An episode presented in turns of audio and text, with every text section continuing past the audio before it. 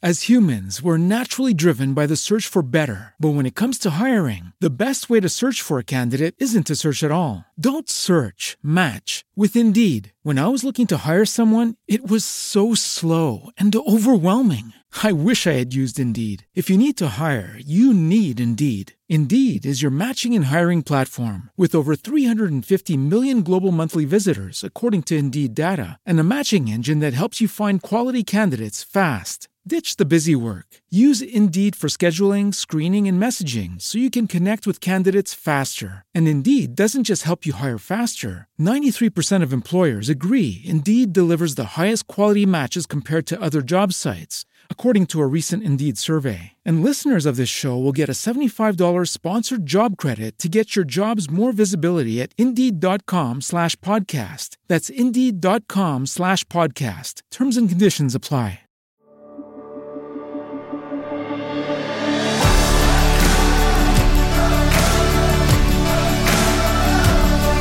Welcome to the Gravity Leadership Podcast. Gravity Leadership is a growing network of people who believe the center of the Christian life is the love of God revealed in Jesus Christ, and that learning to take love seriously is vital for how we practice discipleship, mission, and leadership. The Gravity Leadership Podcast explores, in practical ways, how to root our lives and our leadership in this love that holds all of us and everything together.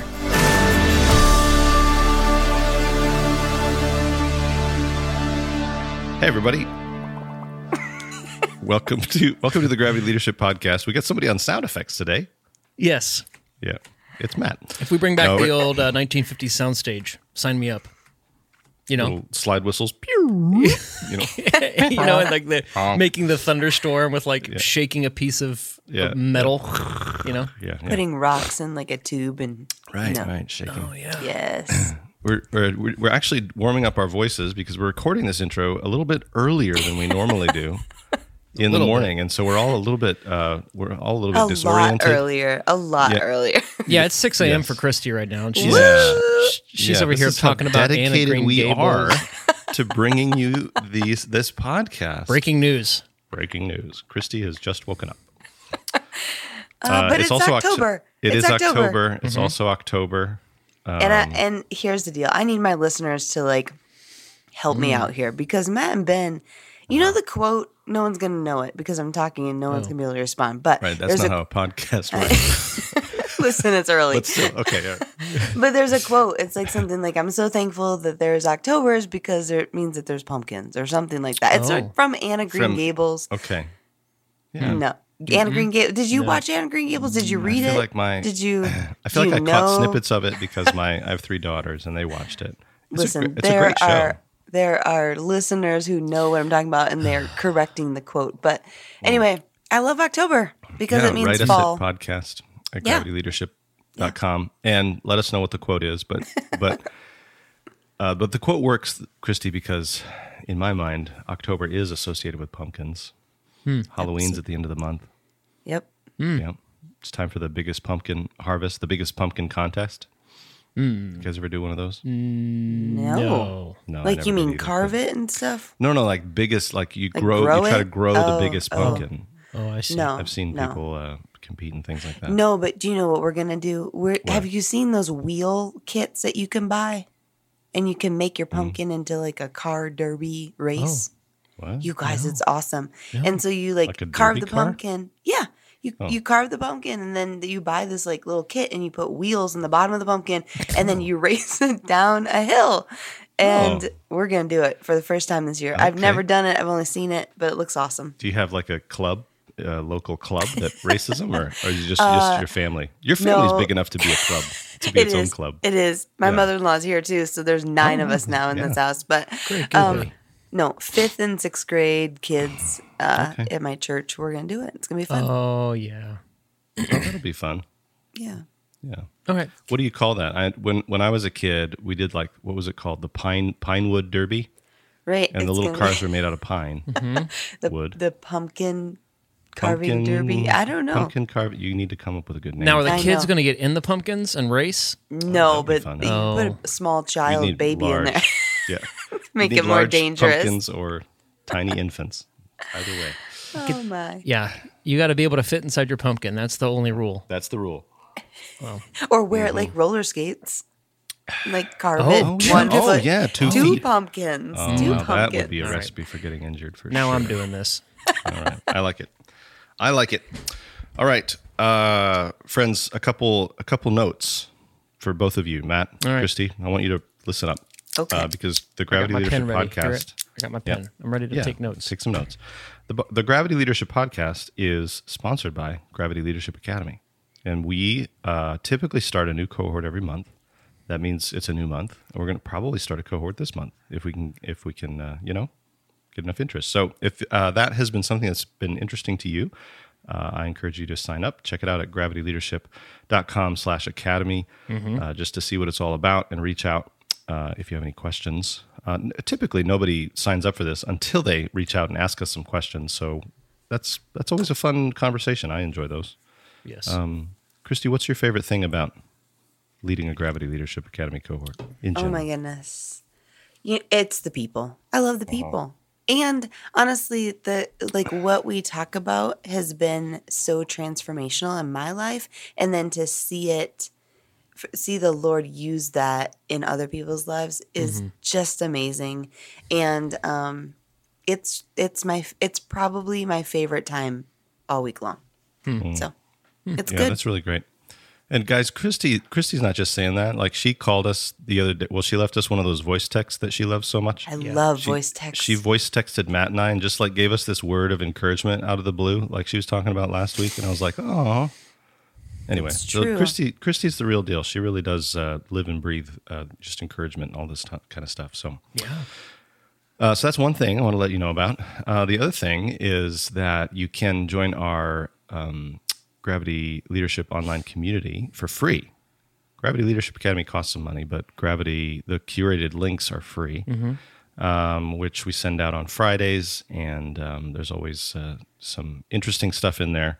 Good stuff for Christian leaders who want to uh, discern uh, how God's at work uh, in the midst of cultural upheaval, uh, everything that's going on. So there's a couple links last week from COVID stuff. Um, there's a bunch of uh, interesting stuff. Anyway, every week it's fun. It's a fun email I get to write. So sign up for that at gravityleadership.com slash join if you'd like to join us in our online community. And finally, we're getting back into um, events a little bit. We're dipping our toe back into Live the world of live in person events. Yeah, we're excited about it. We've got an upcoming uh, discipleship workshop. It's called Follow the Way. It's about the missing ingredient in our discipleship and what uh, wh- what we need to do about it. Um, and uh, that's coming up in Northwest Indiana. So if you're in the area, it's November 19th and 20th. Uh, I think that's the dates are right. Um, we'll put a link in the show notes, but it's Northwest Indiana. It's a discipleship workshop that is open to the public. So we'd love to see you up there if you're in the area. So Yeah. uh, today, we've got an interview with Bethany Dearborn Hiestand. Yeah. Uh, Matt, what's her deal? Tell us a little bit about Bethany and her book. Well, she also likes words, and she put a bunch of them She together. knows how to write them. and she wrote this book called order. "From Burned Out to Beloved." So she's a, a social worker, a licensed social worker, um, and has written a book on how to assess and reckon with your mental, emotional, and spiritual health in the midst of like ministry. And that ministry could be in a church, or it could be, you know, chasing five kids around your house, or uh, putting wheels on pumpkins, whatever you're doing. Chaplain. But um, we've we've actually interviewed a number of people on this podcast, over 200 now, and uh, this book is such a primer or primer, depending upon where you, you call home. I want to pronounce that? Yeah. Uh, is such a primer to what we do at the Gravity Leadership Academy. I mean, it's. Um, I think the book itself, uh, the appendices in the book, is worth the book itself. It's a really great book of how to reckon with, and then what to do about um, fatigue and discouragement and um, burnout. So yeah. Yeah. It's so helpful. Uh, it was so helpful to hear from her. And um, I think this book is a, a timely one, yeah, given that we're, we're still in a pandemic. Yeah. We're still figuring this out. yeah, it was great. All right. Well, anything else, guys?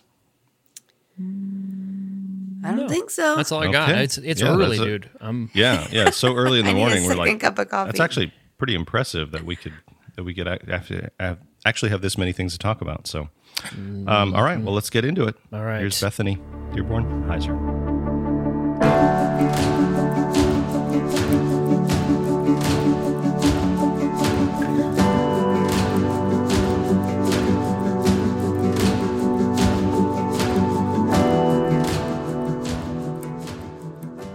Bethany Dearborn Hiestand. Welcome to the Gravity Leadership Podcast. Thanks so much for having me. Bethany is the director of soul care for Northwest Family Life, a network of therapists trained to work with survivors of domestic violence and sexual trauma. She's a bilingual social worker, she's a chaplain, a pastoral advocate.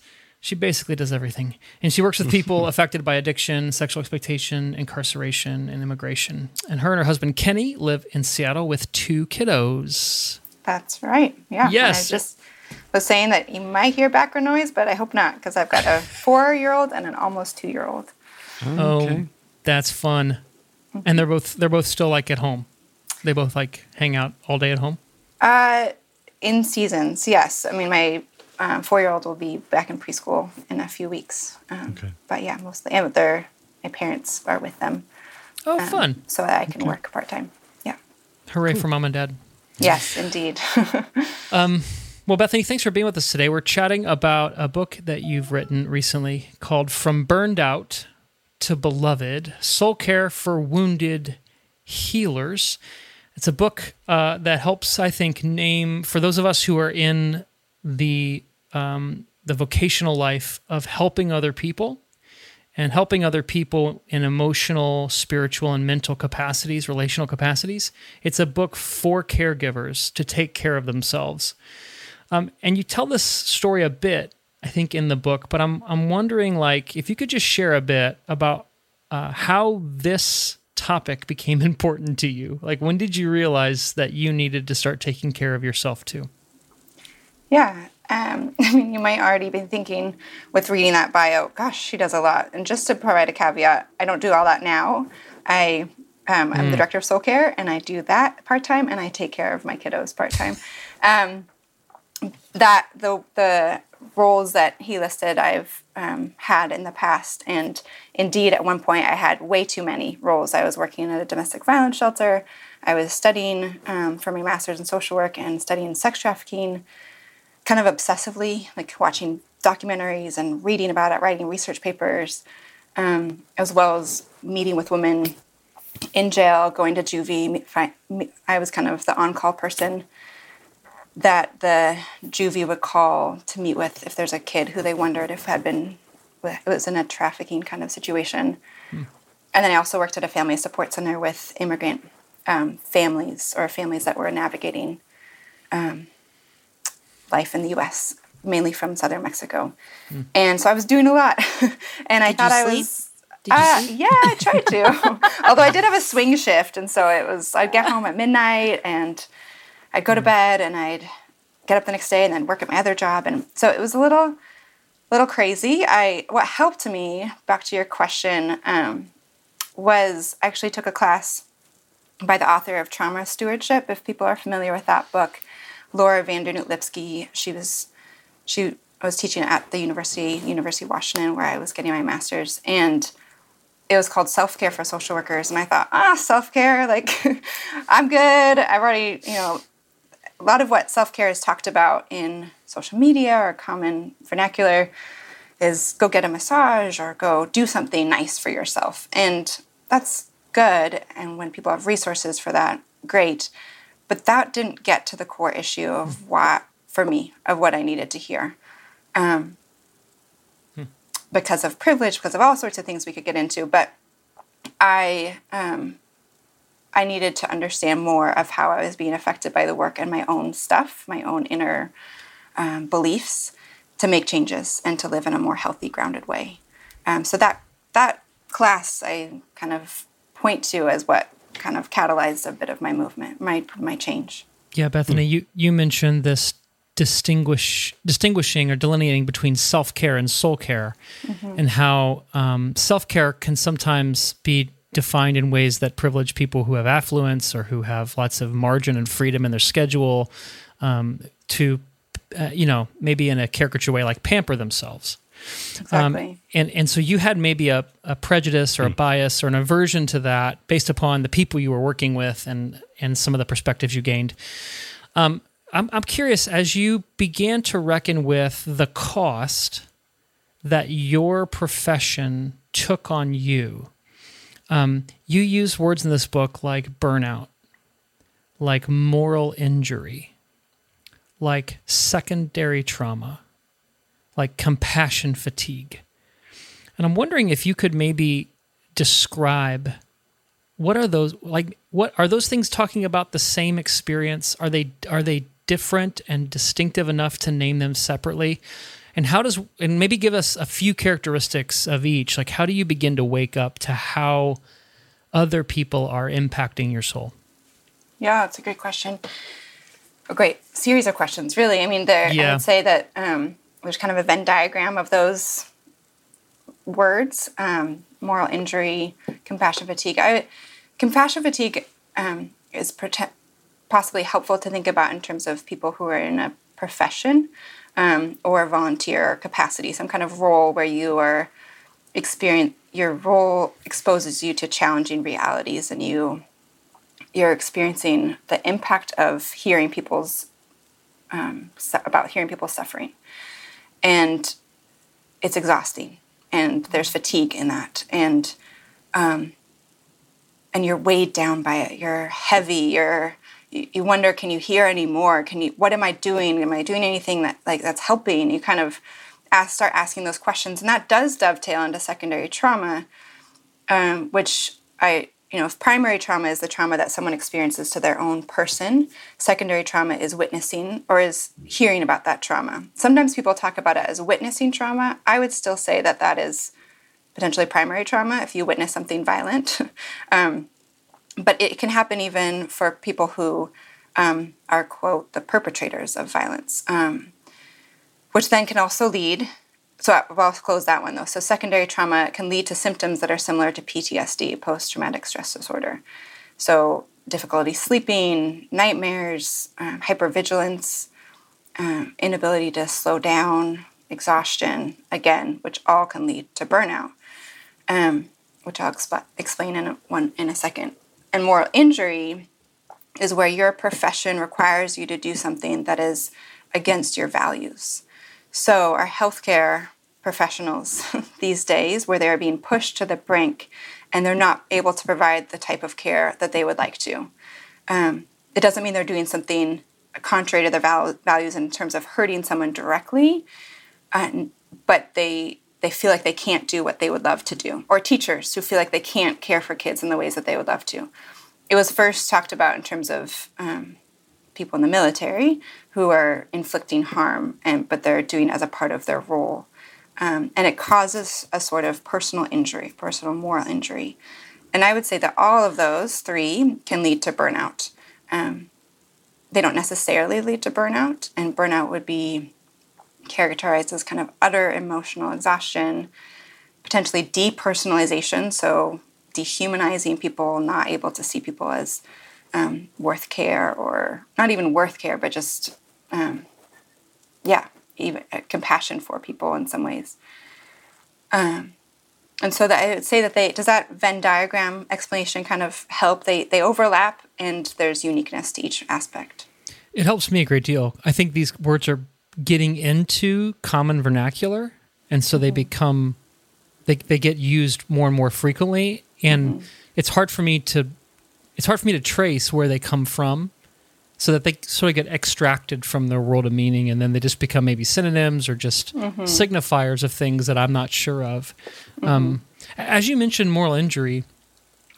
I'm reflecting on my my sister's a physician, and um, about six years ago, she had three kids, and her her hospital, I think, was like most hospitals. They're looking to maximize profits and looking to uh, get the most out of their employees. And my sister was realizing that she had intentionally chose to become a fam a, a primary care physician, like an internal medicine person, so she could walk with families from you know little kids up through adulthood. We had a PCP as a family growing up, Dr. Beardsley, who was this like I don't know outside of our priest, he was like the dearest authority figure for our family.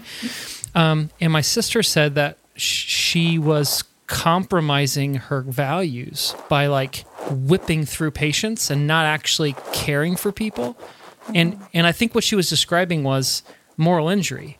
Like mm-hmm. I have to perform through the policies and procedures of my hospital, but I'm unable to obey my conscience with my patients. Is that the kind of thing you're talking about? Yes, definitely. Yeah, I would say so. And I think these words can give word, give name to what we're feeling, what we're experiencing, and help us to feel like we're not alone. That it's not, sometimes um, there can be blame on someone who, or you can feel personal blame for burning out. Oh, I was just not strong enough. I, I couldn't handle it. Um, and you feel weak. but actually, to say, oh, there's these dynamics. I'm human. It's true. I have limits. Um, and I need care. I think that's where the shift from self care to soul care comes in is that I need to tend to myself, not just because. Not because there's something wrong with me, but because I am human and I have limits and I can't do it all. And so sometimes the soul care is slowing down, it's stopping, um, and it's recognizing that this is normal what I'm experiencing. So understanding these concepts was really helpful for me to say, whoa, I'm experiencing secondary trauma. No wonder I'm having a hard time.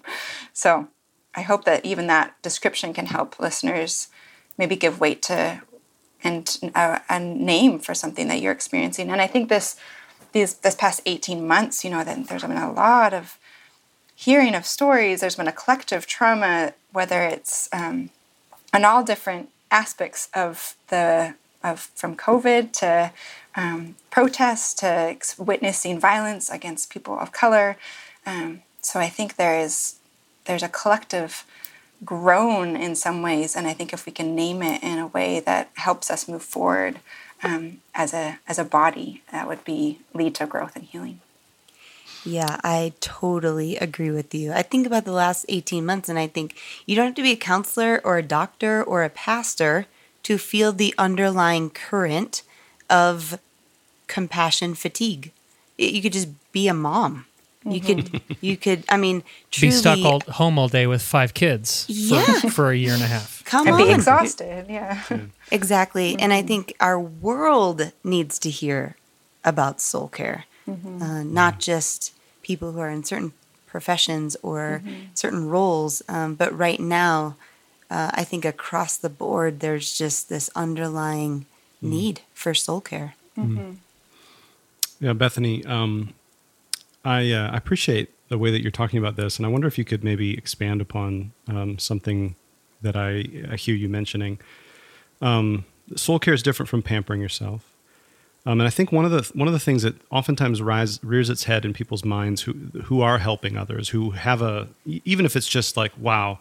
I watched George Floyd's murder and I want to do something. Like I want to help, you know, in some way, even if you're not, as Christy said, like in a helping profession and oftentimes I think soul care or you know taking care of your body or taking care of yourself is seen in contrast to helping others. And so there's a guilt message, right, that that kicks in if I'm if I'm ever too tired, right? And um, you know, you talked about you know being a mom. I know there's a lot of moms that I talk to experience this. If I can't help as much as I want to, you know, there's this guilt, um, shame that kicks in that I'm I'm not uh, doing enough. Um, but by the same token, there also is, I recognize this in myself, um, you know, last year, there also is a sense in which um, I wonder if you could, I guess here's my question. Sorry, I'm, I'm kind of dancing around this one, but here's my question. How do you tell the difference between something that's an unhealthy numbing, right, from, from the, I don't know, like being connected to the pain of the world, like an unhealthy sort of pampering, insulating myself from the pain of the world as a survival mechanism, as something that's not healthy. How would you distinguish that from a healthy instinct for soul care that is rooted in my desire to continue to be of as much help as I can to others? Hmm, good question. So, in term, for example, if someone you know wants to kind of disconnect front and Yeah. slow down and take care of themselves, is that doing it to numb them or is it doing it in a healthy right, right. way? Am I am I sort of avoiding an awareness that I that I need to have, or is this really like a healthy instinct to say I've got to take care of myself so that I can continue to be connected to the pain of others?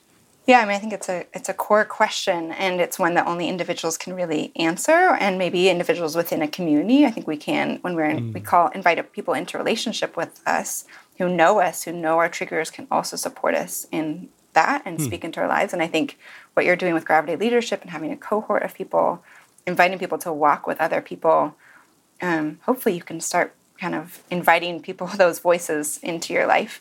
Um, but I yeah and i think what is your motivation? What is your what are you doing it for?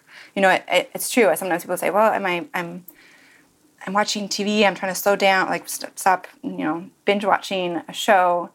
Um, what are you doing it for? Is it is is it taking up all your time? Is it are you doing it to avoid something? Um, and i think part of creating margins in our lives to reflect and to to consider those questions um, can can create the space to have that creativity and have that sense of reflection is what what am I doing this for? And I think when we're we're moving so fast and we're when I was doing all those things, I didn't slow down. I didn't think, you know, what am I doing this for? Even I, mean, I was just I'm reading My Grandmother's Hands by Resmaa Menakem. Oh, yeah. A phenomenal book. Yes. Yes.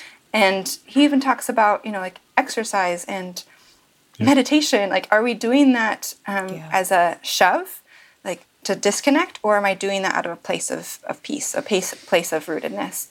And he's, I love his phrase of, he talks about how a settled body settles bodies. Um, Yes. So is my practice helping me to settle and to be more present? But sometimes we need to be activated too. So it's not that settled isn't is the the be all end all. Um, Yes. because sometimes we need to to protest. um, but I think how is what I'm doing um, grounding me and and is it life giving? Is it leading to peace? Is it leading to wholeness? Is it leading to better connection with myself and with God and with relationships? There's nothing inherently wrong with you know with exercise or with um, obviously you know or watching TV or these Right. these activities. But am I doing it in an addictive manner? Yeah. Um, yeah. that, does that help answer That's your re- question? yeah, so helpful. So I, a couple things. Let me just reflect back. Having a community seems like that. That's a really vital part of this. You don't just come up with this stuff in your own head, um, Mm-hmm. because we can, you know, trick ourselves, right? Um, so having a community, having trusted uh, fellows um, that we can uh, bounce things off of and and Mm-hmm. ask, you know, to say, hey, what, you know, here's my instinct. You know, help me understand what's Mm-hmm. going on here. And I'll, I, I do appreciate um, I'm hearing in your reflections on Resmaa Menakem's book that like does this practice asking the question does this practice lead to me being appropriately settled and activated? Mm-hmm. Right? Or mm-hmm. is there a disorderedness where like mm-hmm. i can't be settled and i'm just agitating it myself and everybody else in situations where i would hope to be a settled presence so that other people can settle their bodies. Yes. um, but also am i am i able to become activated when it's time to march in the streets or you know speak up and go to the council meeting or whatever that might be? Like am i able to bring my strength and my voice to those environments or is this practice tending to make me numb myself numb my empathy so that i don't show up and i don't activate my body in those appropriate instances Yes, thank you for taking what I said and making it all the more articulate. I think the the numbing um, is a good question, right? Like, Yeah, is yeah, it yeah. is it numbing me?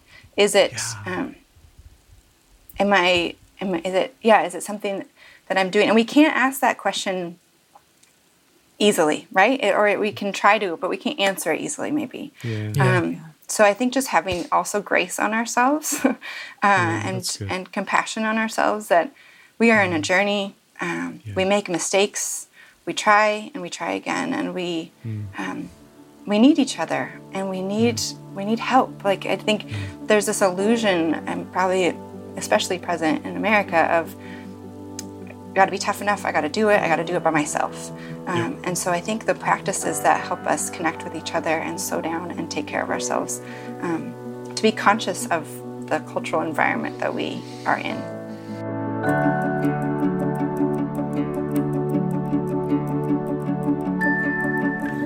This podcast is brought to you by Gravity Leadership Academy, our 10 month online training intensive for Christian leaders who want to root their life and leadership in God's love and bring lasting transformation to their culture. In Gravity Leadership Academy, you'll learn the real life practicalities of how to notice God's presence and activity in and around you so you can participate more fully in God's life and mission and open up space for those around you to do so too. We've worked really hard to make this training in missional leadership practical and doable. To find out more about Gravity Leadership Academy, visit gravityleadership.com/academy.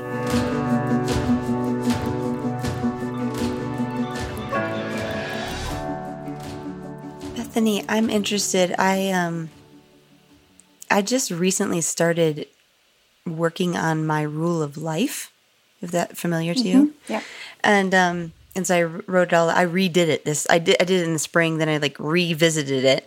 Um, and basically, for our listeners, just kind of thinking through what are the rhythms of our lives, uh, you know, spiritually and physically, emotionally, all of these things. But um, I started practicing, like looking at my rule of life, and then kind of looking at my week and seeing if there needs to be any revisions because I'm a I'm a person who wants to get it right the first time.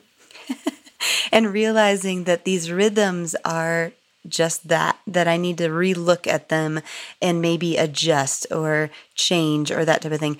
Um, that's been super helpful in my life as something that's been like for soul care in me. But I'm curious if that's a practice that you take on or what you would say to our listeners who are like, you know what, I identified with some of those words that you described earlier. Um, and what what steps can I take? Is it kind of creating a rule of life, or is it something else? Can you help us think yeah, through that? Yeah, thank you, Chrissy.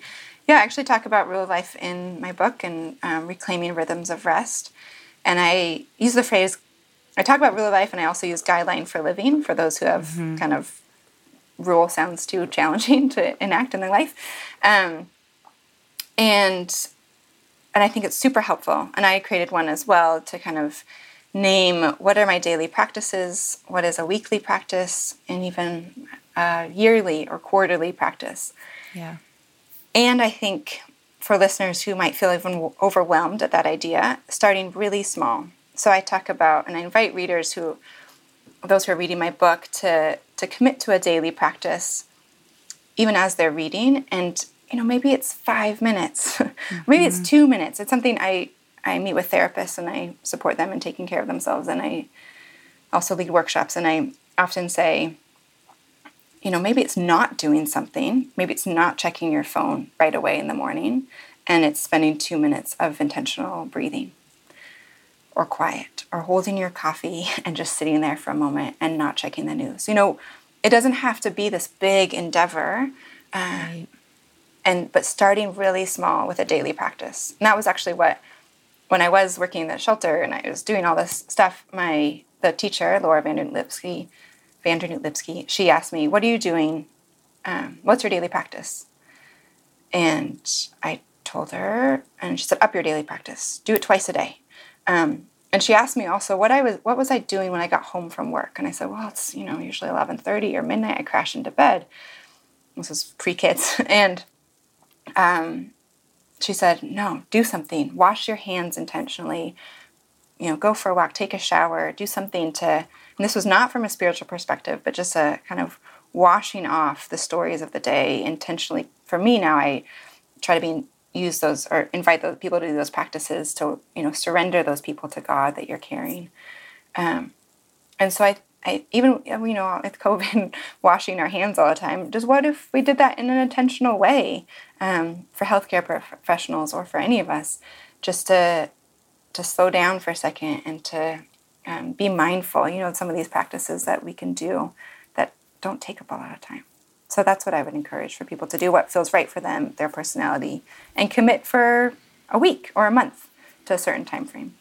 Yeah, no, thank you. It's really good. And hopefully our listeners don't feel like that's something like they should do or have to do, but they're invited to do because it really does bring life. Like I, I can say that, but maybe if you haven't experienced um, having a practice like that or a rhythm like that, maybe you're not sure. So if you're wondering and you're listening to this, I do promise, like it often really does bring this life that is mm-hmm. awesome and good and and um and helpful.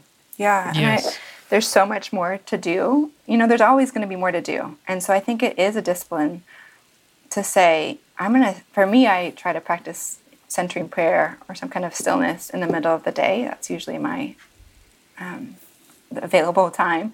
And I, you know, set a timer and there's tons of stuff I could do, but I need that time. And I think once you start developing those habits, then you realize how much you do need it. Yeah. One of the things you do in your book, Bethany, that aligns really closely with what we do in our Gravity Leadership Academy, our cohorts, is that you help people specifically pay attention to their needs and desires and you help people have a like conceive of what is the relationship between my thoughts, my emotions, and my actions. Mm-hmm. Um, I thought your I thought your work in these two chapters was so clear and so helpful. Um, would you briefly let's take the needs and the wants. Sometimes, let's say I I feel like I I want to spend some time in centering prayer, but I've got 74 things on my to do list. And I don't really want to do them, but at least half of them I need to do. You mm-hmm. know? Mm-hmm. How do you navigate that terrain of desire and and de- delineate between what are what are needs and what are wants and how do I discern those and order my life according to some faithful discernment, right? Mm, yeah, I mean, I think so. Understanding needs, um, I was was really helpful for me to learn about nonviolent communication, and I would recommend that to readers. The NVC has a on their website a needs inventory, and there's 40 needs categorized in different ways, um, and different organizations, and I include this in my book, have different ways of, or not just organizations, but streams of thought of talking about our core universal human needs, whether it's Maslow's hierarchy or um, even in centering or the contemplative, contemplative outreach, uh, which is kind of what developed centering prayer. There's the welcoming prayer, and they kind of consolidate our needs into security, affection, and control. And so I think, and I'll say that again security, affection, and control. Yes. And when we start to realize that we all have human needs, we all collectively have these needs, and these these needs drive us whether we know it or not. Um, we seek to meet them whether we know it or not. It can help us to acknowledge, to again humanize and go back to what you were saying, Ben, in terms of not feeling guilty for needing rest, for needing sleep, for needing friendships, for needing play and delight. Like community these are these are needs that we have and there's not a weakness or a guilt um, when we can say i am human and i need this um, which is different than just wants or superficial kind of uh, you know add-ons or something yeah. that um, but um, and i think there's also um, yeah so just giving weight to those needs has been really helpful for me in terms of desire, it's also been helpful for me to, sit, to see how God values what we long for, what we hope, what we desire, what we care about, that God placed those desires in our heart. Um, and Jesus came so we might have life and life to the fullest. I used to think that, you know, I didn't deserve care or that I shouldn't do stuff that were fun because there's so many people that are suffering. I have to keep going. And the women in the shelter that I was working with, they can't do that. So why like I would feel guilty, like you said, back to what you were saying, Ben. And um, but did I show up better, able to be present to them when I when I didn't do those things because of guilt, or would it lead me to be more present and more settled and more caring and compassionate when I was also fully alive and I was doing what brought me life? Um, yeah. Again, maybe it goes back to motivations and is it leading to joy and to life and to presence and and that's again the connection with soul care is that it's not just for myself, although I would say that we are beloved of God and we we we need and deserve care. Punto in Spanish, like el fin, that's it. We deserve care. um, and also makes us more present to p- other people. So I think in some circles this- it ends at self care. You know, it's where I just I need to take care of myself, and that's it. But I would say that it it it's for our well being because we deserve it, and also equips us to love others more and from a healthier place. I think I Yeah. went off the, the No, little that's okay. trajectory there great. from what That's you're really- asking, Matt. But That's a fantastic uh, uh, reflection. I mean, we th- this uh, is very similar to um, the, the, those three needs that you met. Where did you say those came from? the security, affection, control. It's Yeah. from contemplative outreach. They it's the welcoming prayer. outreach. Okay. So Yeah. I would highly recommend learning about the welcoming prayer. Yeah, well, I'm going to look it up uh, later. We'll put it in the show notes as well. But um, because in our training, uh, as Matt said earlier, kind of you describe our training. In our training, we talk about our, our deep needs as being needs for security, belonging, and significance. And so they're very they're similar. Um, They're I the think. same. It's the same. It's uh, thing. basically the same. It's yeah. just naming those things differently. naming those things slightly differently. Um, and I, I think that's really helpful what you described of like recognizing these are legitimate needs that I have. So I shouldn't feel I shouldn't feel bad that I have a need for these things.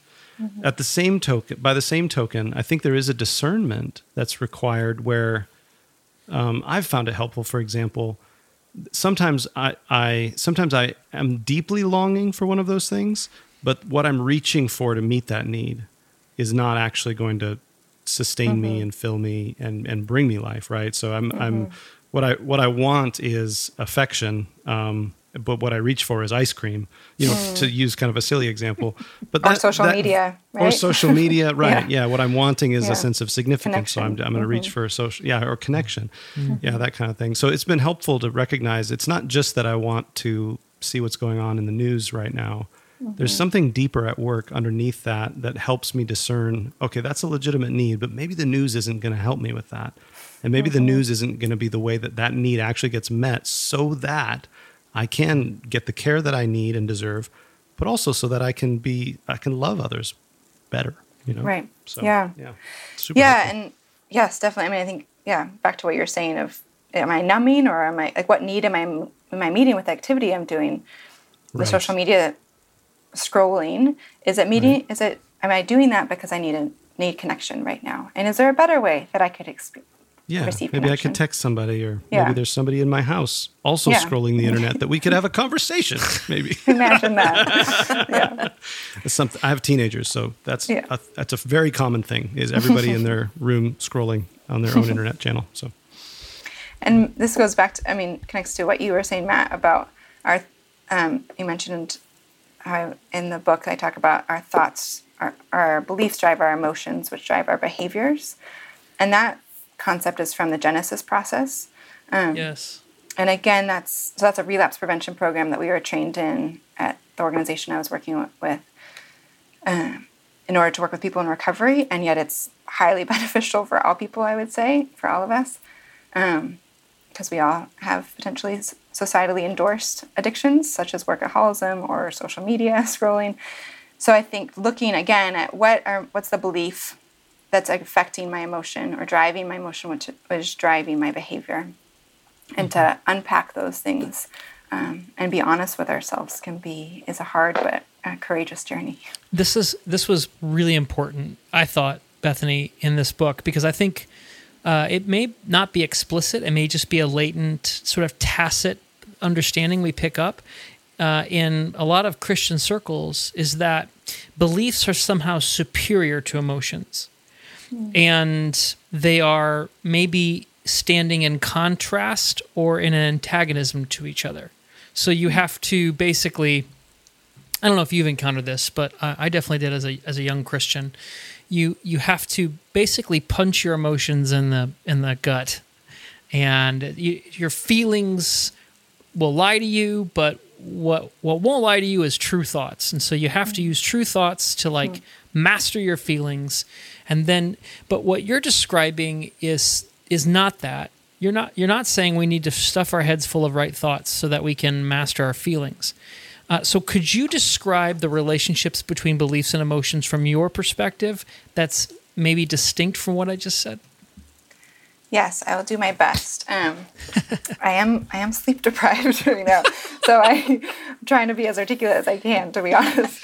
Um, but it is it's something I care a lot about, and I've been doing workshops on, and I've started to use the phrase internal narratives, because I think belief sometimes we think of what we believe Doc- about doctrines, right? Doctrine, yeah, and this isn't different from that. So this is more what are the things that are spiraling in my head like that I the believe stories about, we tell ourselves. Yes, yes.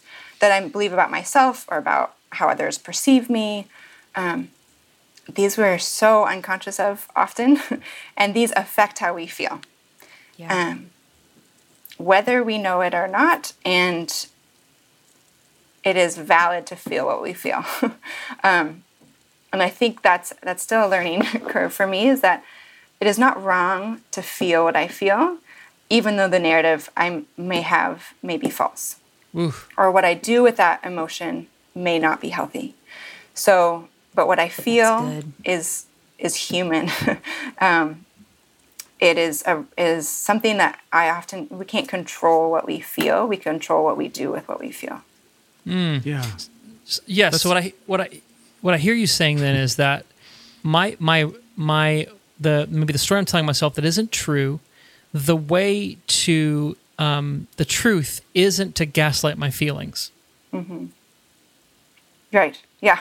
Our feelings tell us something. I mean, I I just met with a spiritual doctor a couple weeks ago, and she, what is your, what is, what is that telling you? You know, can you welcome that to your to the table?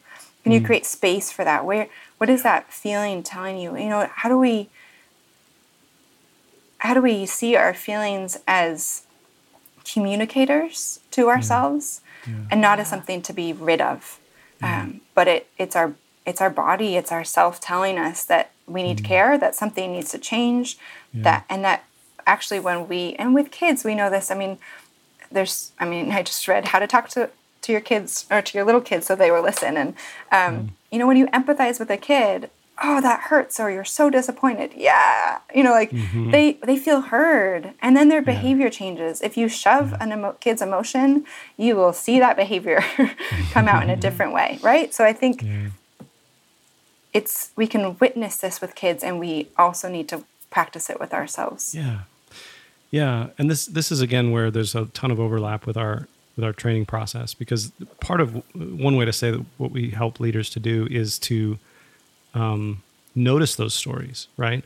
By welcoming, and I love what you're saying here that you welcome the feeling because of course you feel that because there's this look at look at the story. You know what I mean? So instead of like you recognize, oh, I got this story in my head, instead of saying like you stupid idiot, why don't you believe better stories? You know? yeah Pile you'd have better feelings if you believe better stories. Instead, you just you you like I love that image of just like empathizing with a kid to be like, oh, of course you feel devastated. Mm-hmm. If you think your friends don't want to be with you, if you think there's something wrong with you, of course you'd feel sad. Mm-hmm. You were made for belonging. And mm-hmm. then from there, that place of compassion, you can examine the story and say, is it true that my friends don't want to be with me? Is it true that there's something wrong with me? Maybe I can maybe I can reframe this story, but only from that place of compassionately welcoming your feelings as telling you uh, true things about what it's like to be inside that story. Exactly. Yeah, and that's kind of what the welcoming prayer. I mean, it's it's I, noticing what we're feeling, allowing Yeah. ourselves to feel it, and then inviting God into it with us, saying, "God, Yeah. this doesn't whether." And they talk about it's positive and negative. You know, Yep. this it Yep. doesn't feel good, or I feel elated. feel God, good. come Yeah. Mm-hmm. be wi- in this with me, um, and it's inviting God to be with it, with us in it, and then it's saying, "I let go of my." desire for security, affection, and control, and embrace this moment as it is. So it's entrusting for me and imagining, entrusting those core human needs to God. And we don't even have to figure it out what exactly is going on in the moment of which Right. need I'm trying to meet or not, but it's saying, Right. I know that those are at play and I'm going to trust God with them. Yeah. Yeah. But I'm allowing myself to feel it. Yeah, there's something very true about that, like letting go of those things and just resting in the present moment. Because, like, the the thing that's very true bodily in all of those moments is I'm I'm alive, I'm mm. breathing, like I'm okay right now. I actually am okay right now. Mm. Yeah. Anyway, And even if we're getting not okay, that God is with us in it. right right And even, if i'm right? if we're not okay like like from a i'm i'm just thinking like from a from a life perspective Mm-hmm. my life is like i'm living right now. I'm uh, like even though i don't feel okay you know like in the midst of these in the i think that's been a powerful truth for me in those moments of just realizing okay i'm worried about money or i'm worried about you know this project that i have going and i'm worried about failure or whatever it might be. But like right now it's okay i'm okay right now you know like it's okay Yeah, right now yeah, so- Like the future tripping we can do. Right, right. Yeah. Yeah. It's like, will I be okay? Well, that's what I'm worried about. But right now, I am okay. Yeah. So, yeah, that's great, Bethany. I love this. Bethany, uh, I told you before we hit play that a lot of books we read and um, a lot of books I read uh, are like a blog post that somebody's expanded into a book. And I feel like every chapter in this book could be a book in itself, which then can make for a really dense book, like really hard to read. And this your skill as a social worker, uh, but also as a writer, is you take really complex things like this relationship between our beliefs, emotions, and behaviors, and you you make them uh, you simplify them without making them un, uh, unnecessarily reduced to being unhelpful. And so this book I think is accessible, it's comprehensive, and it's uniquely positioned in this cultural moment to reach a lot of people where they really need to be reached. And so I don't know. I, I just want to thank you for uh, writing this, but also I could tell as I read, this book comes out of the hard work you've had to do to take care of your soul. And and you let us in on that in this book. And so I it actually moves me to trust you more. Cuz I'm like she's got some gold from this journey and she's sharing it with us. Uh, so so thank you. Did we mention You're the name of the book? I did. Did we do that earlier? Okay. Sorry, From- I must have missed it. From burned out to beloved. We'll name we name might it as again. well name it again. We might as well, just so people it sticks in their minds. We'll There put a it link is. in the show notes as- as well, of course. But- Um, Fun. Um, Bet- thank you. Oh, go ahead. Yeah, well, I was going to say at the end of each chapter, you have resources for people to spend hours and hours on, Hmm. And then there's I'm a an, social worker. I got to connect people with resources. you totally do. It's incredible. And then there's some appendices uh, with different uh, practices that you've gleaned and um, cultivated from various ministries, and I think the uh, there's two or three appendices. They're worth the price of the book. Like the appendices themselves are worth it. So, uh, thank you, Bethany. Where can people find you? Do you are do you have a regular presence online somewhere? Are you other places besides this great book? Um, so I have a website, Bethany Dearborn Hiestand, and I do write a monthly soul care newsletter. So I'd encourage people who want to get that in their email because I try to add other resources that I'm discovering to that, as well as workshops, things that I'm doing. Um, also, sometimes a brief reflection, something that I'm learning or or working through, and so that you can sign up for either on my website as well as I have a Soul Care for Wounded Healers um, Facebook page. I'm not super active in my Facebook. I'm more active in Instagram, so you can find me there. Um, but I think I, I try to balance my own care of myself and navigating all those different worlds. But I do commit to writing that newsletter, and I um, I also lead workshops that are open to people, and especially with these days so much online, I've done them all virtually, and um, and they're, sometimes they're one hour um, workshops or two hour. A couple I've done a couple mid year or different examines, kind of looking at what are your needs and desires. I think I'm going to do a fall one on reclaiming rhythms of rest. Um, so Great. and I call them workshops because they're doing your own work, inviting people to Yeah. to, to start this practice or to to reflect, to do writing practices during the time together. Yeah. Um, so I would welcome people to sign up for those. Great. Well, I will. That's awesome. I will Yes. because you you uh, you have the best resources. I'm not sure uh, what happened, but the, you have them all, and so I want I want to hear about them as you discover them. Um, thanks again, Bethany, for spending time with us today. Yeah, Thank, you. Thanks all of you. And I to be am you. grateful to hear that the book feels accessible. That was my hope is to write it in a way that one did not feel re-traumatizing for people who are already traumatized. Um, that felt really important to me, as well as that. It, so it didn't feel too heavy, but it felt, yeah. So I, people kept encouraging me, put more of your story in there. And I, I wanted it just kind of yeah. information. And people like, Resources. no, come on, yeah. more of, yeah, exactly. I'm a social worker. I, I yeah. you know, um, but put more of your story. And so, yeah, it does. It is partly my journey, but it's also hoping to walk and encourage other people in their journey. Awesome. Great to be with you. Thank you. Thanks for having me.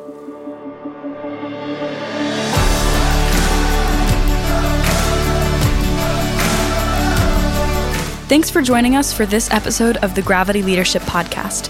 Our show is produced by Ben Sternke, Matt Tebbe, and Ben Hardman.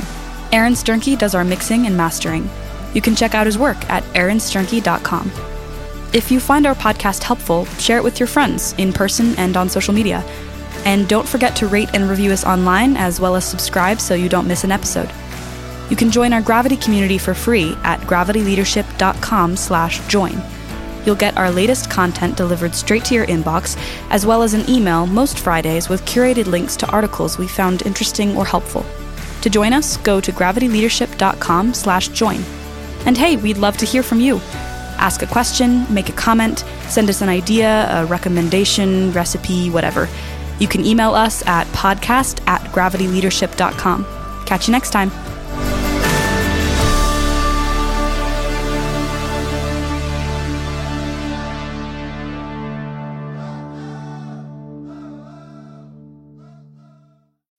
As humans, we're naturally driven by the search for better. But when it comes to hiring, the best way to search for a candidate isn't to search at all. Don't search, match with Indeed. When I was looking to hire someone, it was so slow and overwhelming. I wish I had used Indeed. If you need to hire, you need Indeed. Indeed is your matching and hiring platform with over 350 million global monthly visitors, according to Indeed data, and a matching engine that helps you find quality candidates fast. Ditch the busy work. Use Indeed for scheduling, screening, and messaging so you can connect with candidates faster. And Indeed doesn't just help you hire faster. 93% of employers agree Indeed delivers the highest quality matches compared to other job sites, according to a recent Indeed survey. And listeners of this show will get a $75 sponsored job credit to get your jobs more visibility at Indeed.com slash podcast. That's Indeed.com slash podcast. Terms and conditions apply.